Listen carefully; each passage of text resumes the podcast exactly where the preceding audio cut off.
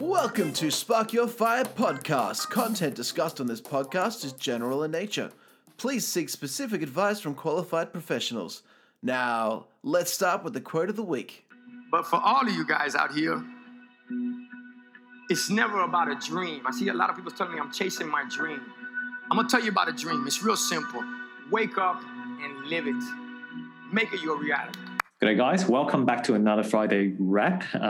This is, we're already coming off Easter, well into April, mid-April now by the time this recording goes out on air.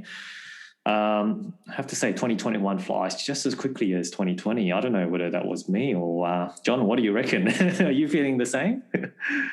They say the years are short and the days are long. So it definitely feels like time's flying. Yeah, and I think it's keeping everyone busy at the moment as well, and that's another factor, right? I reckon I look at 2020 as a lost year to a degree just because everyone's working from home, and when you work from home, it feels like every day's the same, and all of a sudden, the whole year's gone. But when you realise, it's like, was it really a year last year? That sometimes I ask myself. But let me step back. Sorry, John, how are you? I'm great. I'm great. Must be Friday. Good to see you. Yeah, it is the Friday feeling. Unfortunately, Jazz could not join us today. He's got some personal matters to attend to. So it's me and John flying solo again, which means it's going to be another property galore discussion, which we all love. That's property bonanza. Love it. All right. So, I think before we kick off the main topic this week, I just want to quickly cover, I guess, the main headlines this week. So the ABS, which is the Australian Bureau of Statistics, have released the latest unemployment data in March. And look, at a holistic level, everything's looking very, very positive. The unemployment rate in March has now decreased to 5.6% from 5.8% in February 2021. So that's 0.2% drop. The participation rate has increased from 66.1% in February to 66.3%. Okay, so that's, again, a good change, and more people are getting into the workforce. The employment has increased as well. The employment to population ratio increase, in other words, the people who's employed in terms of population ratio has also increased in that sense. So it's a bit of a dry data there, but I'm just going to quickly go through as well. The key ones is the participation rate, 66.3%. I think, John, we'll get you to elaborate that a bit more. And the underemployment rate has decreased to 7.9% from 8.5%. In general, those are just numbers, and we've got our JobKeeper that's obviously coming off last month. So April figures will be crucial in terms of whether we're going to see a spike or not. That's yet to be verified, but at least up until the end of March, we can certainly see the stimulus which government has been pushing out is doing really well, and Australia. Employment and economy is bouncing back strong as at this point in time. So, John, have you got any thoughts on those figures? It's good news. I mean, I guess there are two ways that I look at this, and the first thing is, and there are two observations at least. The first thing is that it is the first unemployment numbers that coincide with the withdrawal of the JobKeeper and JobSeeker, which you mentioned. So this is sort of keenly awaited data, and with the unemployment rate down, it either means that people have stopped looking, or people have found jobs. But it's positive. It suggests that if you take away the safety nets to some degree, at least, that people will innovate and find employment, and that seems to be what's happening. The JobKeeper and JobSeekers get being pulled in, and people are moving into the workforce, potentially reluctantly, but it's good. It's good. The other thing I look at is the participation rate, and the participation rate is up. So I guess it sort of speaks to that previous point about whether people are dropping out or finding jobs. Yep. The participation rate is up, which means that people are finding jobs and not dropping out. So it's really, really positive. It's really positive. Interestingly, and this is probably a demographic point, but the participation rate in you know, 2021 is about 66%, which is low. And in like the 80s, it was about 80%. Mm. So there is a broad problem with how productive our society is, that not enough people are participating in the labour force. But that might be a demographic issue as well, with baby boomers, not, maybe stepping back from the workforce. So I can't put my finger on what it is, but that's an interesting point as well. Would that percentage be impacted by the increase in population in comparison to what we have nowadays to the 80s, do you reckon? Possibly. We measure a lot of this stuff differently than we did in the 80s. We measure unemployment rates differently. We measure inflation differently. So it could be the way we measure it. But if we had sort of the participation rate we did in the previous generation, the unemployment rate would be higher. Yeah, right. Okay. But that's good. I think the key message here is, certainly Australia's economy and unemployment is looking bright, and which leads to a very interesting point, because I know that RBA has kind of made a bit of a promise to say the interest rate's not going to go back up until we're seeing an unemployment decrease to the level, and also the inflation to a level which they are satisfied. However, at this rate in time, I wonder whether he will be, or whether the RBA will be reviewing that decision in much shorter time frame than they promised for 3 years. Mm. Yeah. Well, I think that's a good point, and I think there's a lot of concerns about overheating in some parts of the economy. Mm. But it'll all depend on the currency, because the interest rate's not really there just to manage the level of investment and activity in the economy. It's there to measure. It's there to sort of arbitrate the currencies, and so they're not going to want the Aussie dollar to get too strong. And as we've said before in this podcast, there's a bit of a commodity boom brewing, and that'll be very Aussie dollar positive. So if they're putting interest rates up during a commodity boom, the Aussie dollar is going to soar, and I think they want to keep a lid on that. So I suspect that they're not going to raise interest rates quickly or easily. They're going to want to keep the Aussie dollar suppressed as much as they can. Yeah, it's like basically when everyone else is still printing money, they can't just right. They can't go the other way, basically. Yeah. Okay, awesome. All right, well, so that's a quick update in terms of the unemployment figures. And I guess we'll probably start jump straight into our main topic for discussion this week then. So the main discussion point this week we want to talk about is actually revolves around a guy called Tom Panos, which, I think he's an auctioneer himself, and also a real estate agent, if I'm not mistaken. And he's made a bold statement about, is the real estate boom already running out of steam? Okay, so when everyone else saying at the moment this is just the beginning of the cycle, we only said at the early stages, he's obviously jumped out and makes such a bold statement. Look, I probably will get John to introduce who Tom Panos is, just to give our listeners a bit of context who this guy is, and also a bit of context around the article that he's published. Yeah, thanks, David. Yeah, so Tom Panos, I think you introduced him really well. He's a very, very high-profile real estate guy based in Sydney. Grew up in Belmore. He's an auctioneer. He is a real estate coach, highly sought-after real estate coach, and I think once upon a time a real estate agent, but he's mainly an auctioneer these days. So very much an insider's insider. He knows the market. He's running these auctions, and he's dealing with real estate agents every day. Trying to get the best out of those guys. So he's a really interesting guy. Really knows his stuff, and he wrote this article, as he said, David, it's called "Is the Real Estate Boom Already Running Out of Steam?" And he, just to sort of frame the article, and I'll quote a sentence. He said, "Quote: the hot property balloon up in the sky has begun to leak some air," and then he says, "I think it has plateaued," and he says, "The craziness is coming to an end," and he believes this based on four or 4 points that we can go through, David. But the 4 points are, and I'll rattle them off quickly and then we can talk about each one.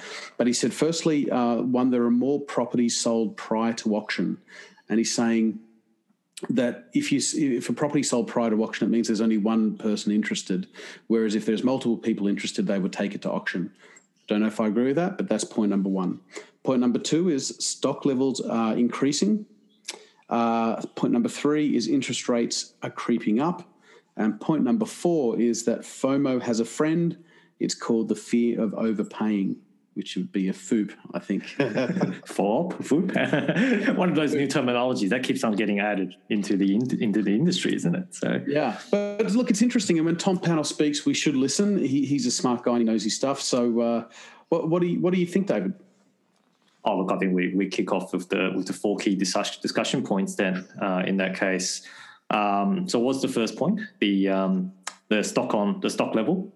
Well, no, that was the point. That was the second point. The first point was that more properties are sold prior to auction. Ah, okay. And his reasoning behind this was because there's only one party that's interested in terms of attending the auction, and therefore there's no point or no real point in terms of taking the property to auction, isn't it? Mm. Okay, that's the argument. Yeah, I know you did mention that was his viewpoint. So I think I can kind of understand where you're coming from. As someone who's kind of been on the ground and attending a few auctions myself every weekend, I can certainly see that there's still a very strong, at least for my area, the North Shore area, the kind of the Upper North Shore area that I've been monitoring. The competition is still very strong, and I'm certainly not seeing only one bidder. Again, this doesn't represent the whole market. Perhaps there are certain pockets of market that have started to show this. So it really depends. But, broadly speaking, I think if we're looking at the auction figures at the moment, clearance rates are still sitting at around over 80% for Sydney, right? So it's still a very strong auction market as at this point in time. So I probably would beg to differ at this point in time. And again, I understand where his point is coming from. Not all areas are seeing the same in Australia. And as such, I might just be lucky enough to be in one of the very popular and competitive markets in Sydney. Whereas if you go out maybe to a more of a Western Sydney type of scenario, if a vendor doesn't want to take it out and there's only one bidder, then sure, that would probably apply. So it's a generalization to a degree. It depends on where it is, but that's just based on my observation at the moment, and also still seeing some crazy prices selling around my hood. I have to say I do beg to differ on that point. That's my opinion. What about you, John? What do you reckon? Yeah, I think it's the only point in his article I disagree with, really. Okay. So, more property sold prior, it actually, I think, reinforces how hot it is. I mean, people are moving so quickly that they'll have a very short auction campaign, say 2 or 3 weeks, which is quite short. Yeah. And they'll usually sell by the, end of the first or second weeks. Now, I bought a property for a client this week, and there were three of us, but it was purchased quietly before auction, but there were three competitive bidders. So I don't think necessarily that being sold prior to auction means that it isn't competitive. There are multiple stakeholders when these properties are being sold before auction, and there are reasons why they sell them before. I think the demand is still very, very strong. Yeah, if I'm not mistaken, John. So that's why I do hold a bit of skepticism when you're saying only one party is interested, because that doesn't represent the whole. It just means there could be a lot more competition before it goes to the auction, which is what we're seeing. And as you said, a very short auction campaign, which on average is about 3 weeks now. They are very, very short. So, I think a part of the real estate agent strategy here is try to get everybody interested, and at the peak level, hold up probably 2 or 3 opens, and then at the peak level, Let's get it all padded out and see who's going to be the winner. I mean, we know that buyers get nervous before auctions, but I think what we forget to appreciate is that sellers get very nervous before auctions as well. And the pre-auction offer is often the bird in the hand, and it's something that can save them face or save them embarrassment on the day of an auction. So there's a lot of reasons to take a pre-auction offer if it's strong. But it's auctions are very nerve-wracking for vendors. Yes, I know, and I've had those a few of those nights myself before I bought my property. That's for sure. You know, on Friday night, you'd be like, oh well, okay, well let's revisit our budget again. You know, like what do we need? And so I totally understand where they're coming from. But it's a good point that the seller also, want to make sure they achieve the best outcome. So they might be considering, oh, okay, well I've got a few offers on the table already. Should I just take it? Do I have to take it at auction? That kind of stuff. So. That's a good point. So yeah, that's. I think in that sense, both of us kind of on the same page. We do hold a bit of skepticism about that statement in this case. What's our next point, John? Point number 2 is stock levels are increasing. Now, This is true. We saw this. That Super Saturday was the biggest auction weekend ever. That was the weekend before Easter. Before Easter, correct. Absolutely true. There's a saying in commodity trading that the cure for high prices is high prices. And I think that applies to real estate. So what we're saying is high prices are bringing sellers into the market. Sellers brings supply, and supply pushes the price down. Yeah. I mean, markets find balance. I think it's broadly speaking right. The big problem in the market has been a lack of supply, and high prices solve that problem. That's why you kind of need to let hot markets run their course, because they put themselves out through bringing more supply into the market. So it's true. But the moment prices drop, the sellers leave the market. So it kind of self-balances out a little bit. But I think it's a reasonable point. And I think I think if his point is not that the market goes down, but that the market stabilizes and goes up more slowly from here, then I think he's absolutely right, and that is a key driver that there's going to be more supply. What's your take there? Yeah, look, I agree with you, mate. I think it comes down to everyone's interpretation about that statement. I think it has plateaued, right? That's probably the key where most of the argument's coming from, right? So it's, well, I guess our interpretation and what should I say, my interpretation of this is it's the velocity of the increase has slowed. It doesn't necessarily mean that the price is now starting to take a turn, okay, into going into negative figures. So, we've been covering a lot of the CoreLogic figures as they're being released on monthly data or even weekly data. I think what Tom was trying to say here is it's still going to be going up. However, don't expect to be seeing something like a 3.4% in the whole month. That type of crazy growth, which 3.4% could represent a whole year's growth for certain markets, right? In such a short period of time, we had such a surge. And the reason for that is because now that, as you mentioned, John, a lot more people are putting their houses on the market because they're seeing that there's be higher prices as well, and therefore that increases supply, and people's got more options to choose from. And when we do that, the house prices start to get to dampen, so it doesn't go sharply up anymore. It starts to dampen. But the overall trend, because of the basic economy, the demand is still a lot more than supply. It's still going to be trending up. It's a soft trend, not a sharp increase, is the way I look at it. So I think on that point, I do agree with you as well, and Tom, in that sense, to say that I'm certainly seeing that the supply, there's more supplies available for buyers, the competition. I mean, I think we'll find out, because I think the reason why there's a lot more supplies coming up as well is because the seller's expectation has been lifted up too. Yes. So they're now kind of starting to, it'll be very interesting actually personally for me to see whether there will be more properties that will get passed in for the next few weeks in the auction because of unrealistic vendor expectations. I wonder, which I kind of jumped us out ahead, because that's probably the fear of overpaying, isn't it? That's our fourth point to a degree. So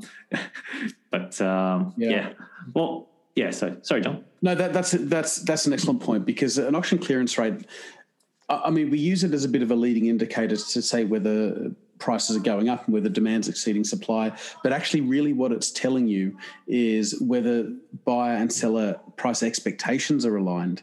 If you really want to know if the prices are going up, you have to look at the measure that tells you whether it's sold over reserve or under reserve, because anything can sell, anything can clear, quote unquote, but it's whether it's selling over reserve to tell you if the prices are going up. Correct. Before we get to FOMO, actually, the third point was interest rates creeping up.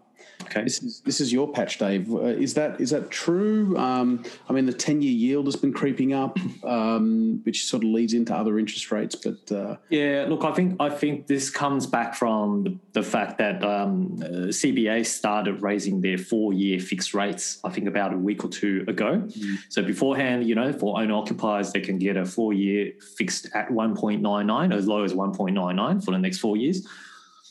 CBA has taken the lead in terms of bumping that back up to a 2, something started with a 2, and essentially a lot other lenders have since followed. So I think the message that the bank has actually given to the borrowers is that, hey, take advantage of the low fixed rate in the next few years. However, in the longer run, the interest rate is still going to go up.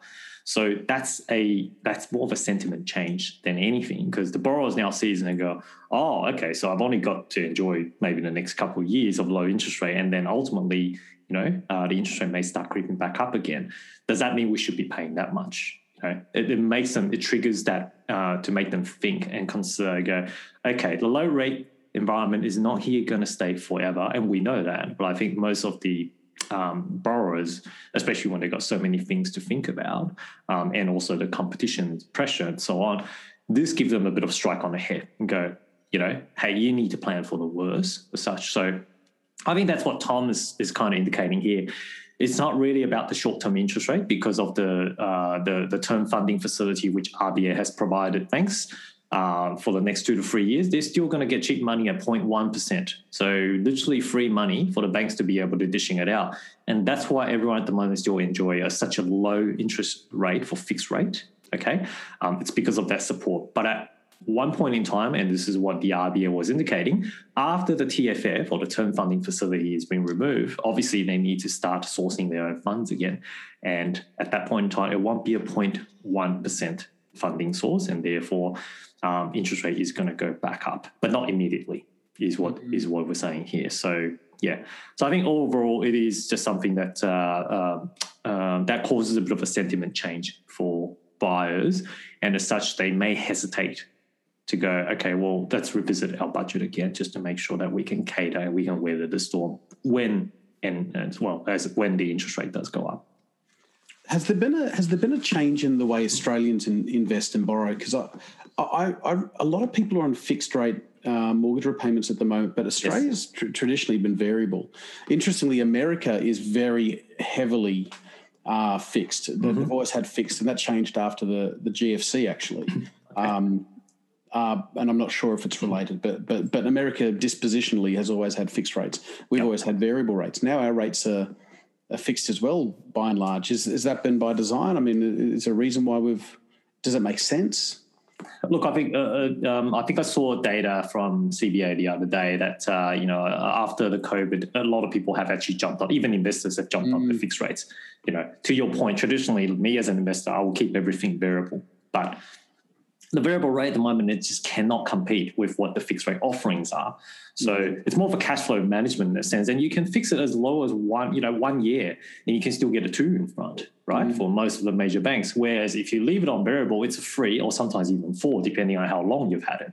So from a cash flow management perspective, I go, well, it's only 1 year. I'm not thinking about selling in the next year or so, or I'm not thinking about refinancing. I'm just going to do 1 year fixed rate. Then that's gonna basically bring more extra cash flow into your portfolio, make it easier to hold as such. So I think there is a fundamental shift, because previously we've never seen fixed rates so low in comparison to variable. It's usually fixed rates usually higher in that sense, if I'm not mistaken, right? So that's why I'm seeing we're probably following the US in a sense that a lot more people are looking at, even investors like my clients. Some of my clients go, I can fix it for as low as 2.6 or 2.7% interest only for the next few years. I'm going to take my money and I'm going to put it into shares or have something that has a better return. Even 4 to 5% return is probably better than just putting it in an offset account. So in the US, they can fix it for 30 years, I've heard. I think that's probably what we said. That's nuts. I know. If anyone's got a 30-year fixed like that, let me know.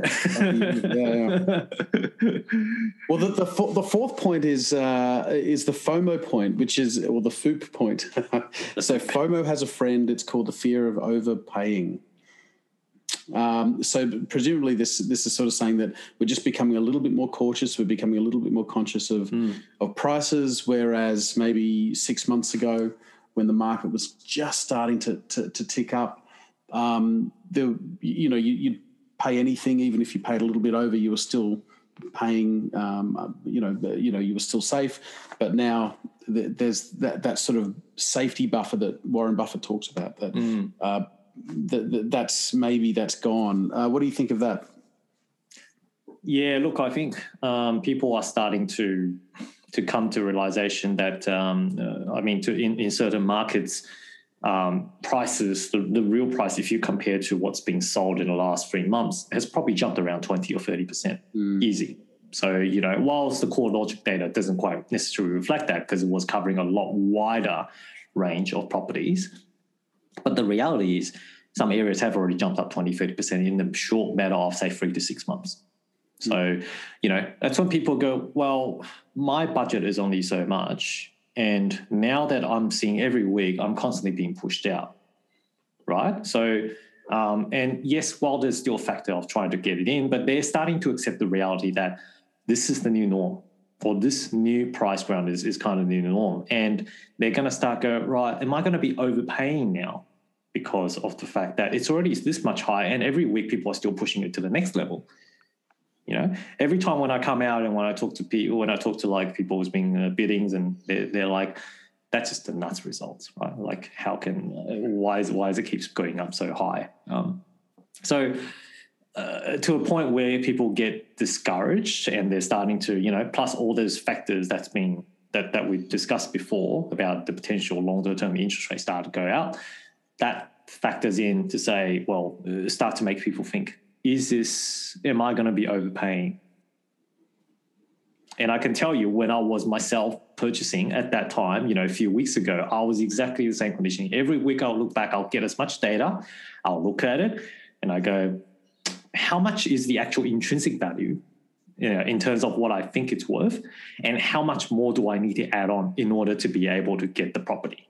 Now, everyone probably would have to do that to a level before they go to an auction, right? You might have to add another 20% on top. Say, for example, the property is worth $1.1 million and, you think that the price guide is around 1.1, you might have to add another 10K or 100K on top to make it 1.2. But is that enough? I think that's why they go, well, I've already added 20% buffer in terms of what I think the actual value is. If I add more, am I going to be overpaying? And then all of a sudden they started going into the mindset of retracting. Okay, well, maybe I should just stick with 1.2 instead. What do you think, John? Well, when the market's at its all-time high, it's hard to know, it's hard to see beyond the horizon. Like, it's very, very difficult. So in real estate, most people, unless you're buying in 2018, you're buying at the record high for that property, generally speaking. I mean, people have made losses in property for sure, but generally speaking, if you've held it for anything longer than 3 years, you've bought at the all-time high for that property. And that's tough to get your head around. People don't like to feel like they're overpaying, but every time you go to an auction, you can't be the average bidder, you have to be the highest bidder. So every time you go to an auction, you're overpaying by $5,000. And that is a very difficult concept for people. So so at all-time highs, it's hard to know if this market has a lot more to run or if it's going to peter out. My personal view is it's had longer to run. And the reason I think that is because there was some data that came out this week which sort of tried to settle nerves to say, look, in Sydney, for example, we're only 2.6% above the all-time highs back in 2017, touched on this last week. Brisbane, 6% above the all-time highs set in 2017. Perth is 15.9% below the all-time highs, 16%, and Darwin is 21% below the all-time highs. So real estate is a very local asset class. It's a very local asset class. So it's very difficult to say the property market is running out of steam. Yes. You know, presumably Tom Panos was talking about Sydney actually, but Sydney's only 2.6% above the 2017 highs. And while I think he's right that people are becoming more price conscious, my overall thought on his article is that this is going to have longer to run. But if he's saying that it's going to be running higher at lower velocity and lower intensity, then I think he's spot on. Yeah. You mentioned, you used the word velocity before. I think it's spot on. And you also mentioned that March was 3.5% growth in 1 month. That's not going to continue. No. Property is going to do what property does, which is 0.5% a month on average, which means some months down, some months up. Yeah.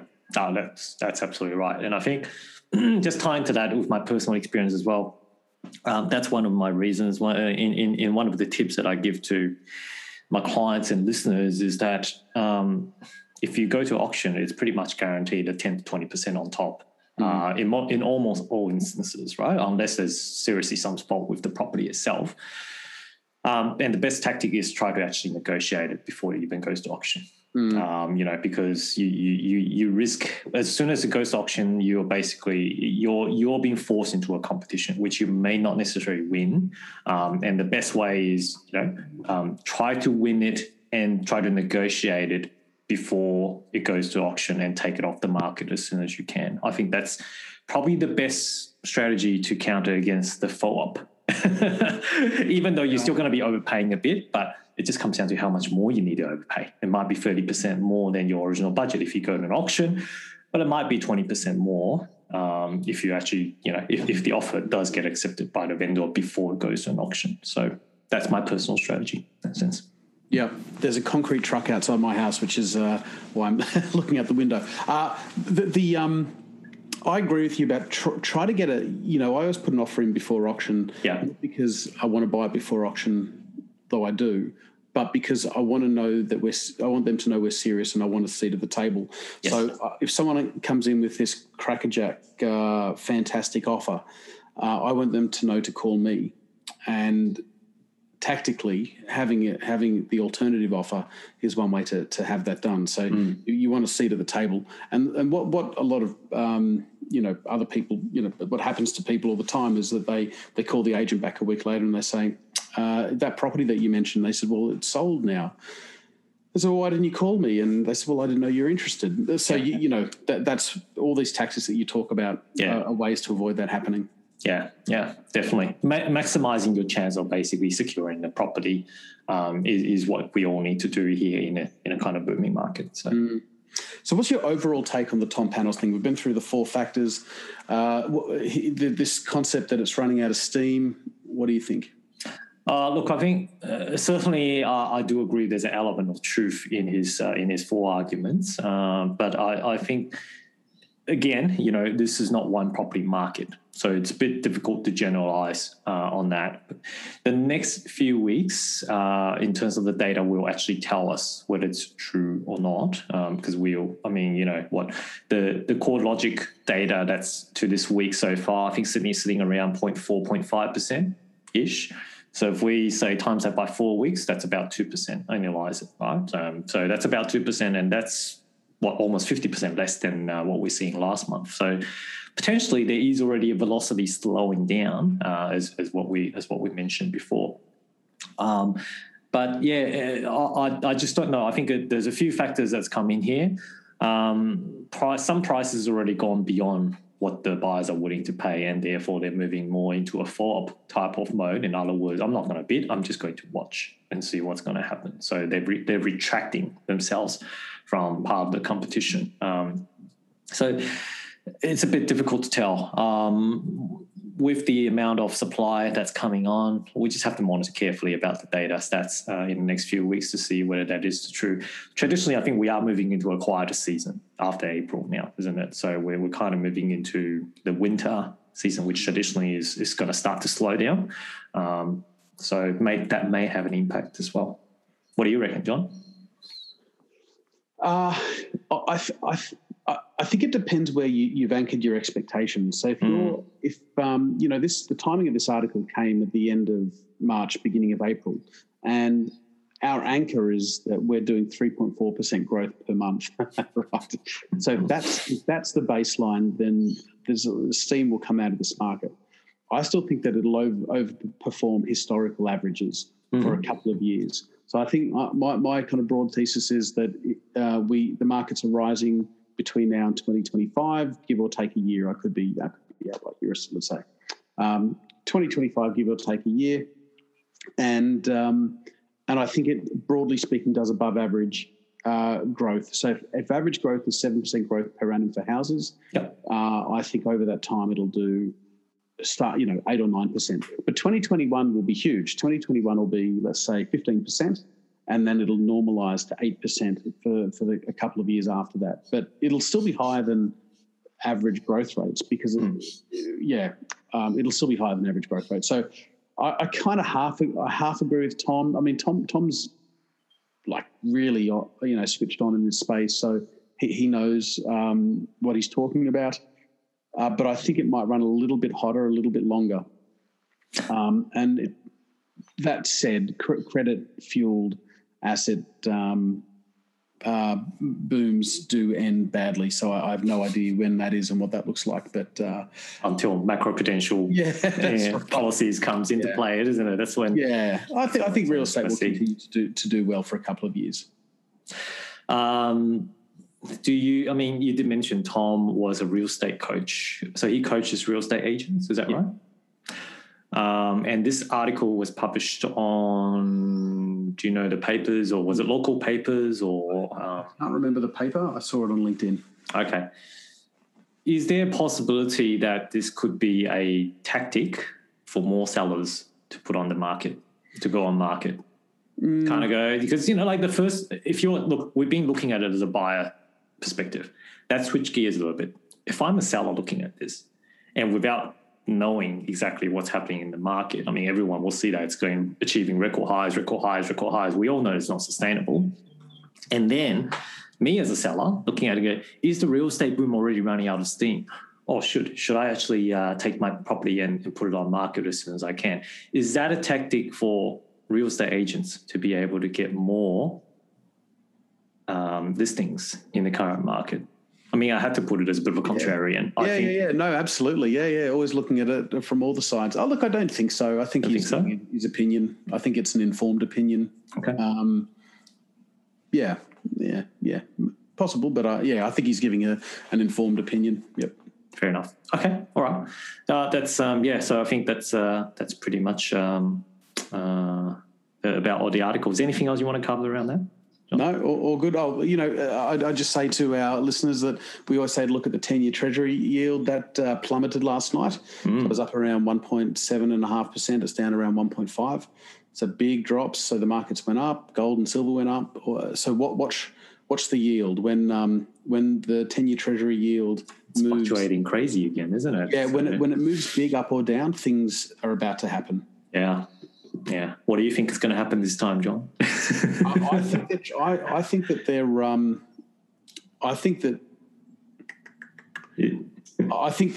they want this party to run a bit longer, and so they're trying to. I think that try to lower the 10-year Treasury yield again, isn't it? Yeah. So yield curve control is already in place. Chairman Powell spoke this week.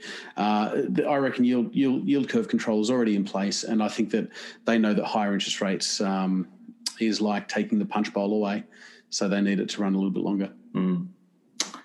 Very good. All right. Well, we'll call that a wrap for this week, and thank you, John, for your insights again for our listeners. And all right, so for our listeners, thank you for joining us once again. If you've got any questions, any feedback, make sure you send it through to sparkyourfirepodcast@gmail.com. We would love to hear from you, as always, about what you'd like us to discuss more, what you'd like us to talk about more or less, or what do you want us to stop, start, stop, that kind of stuff.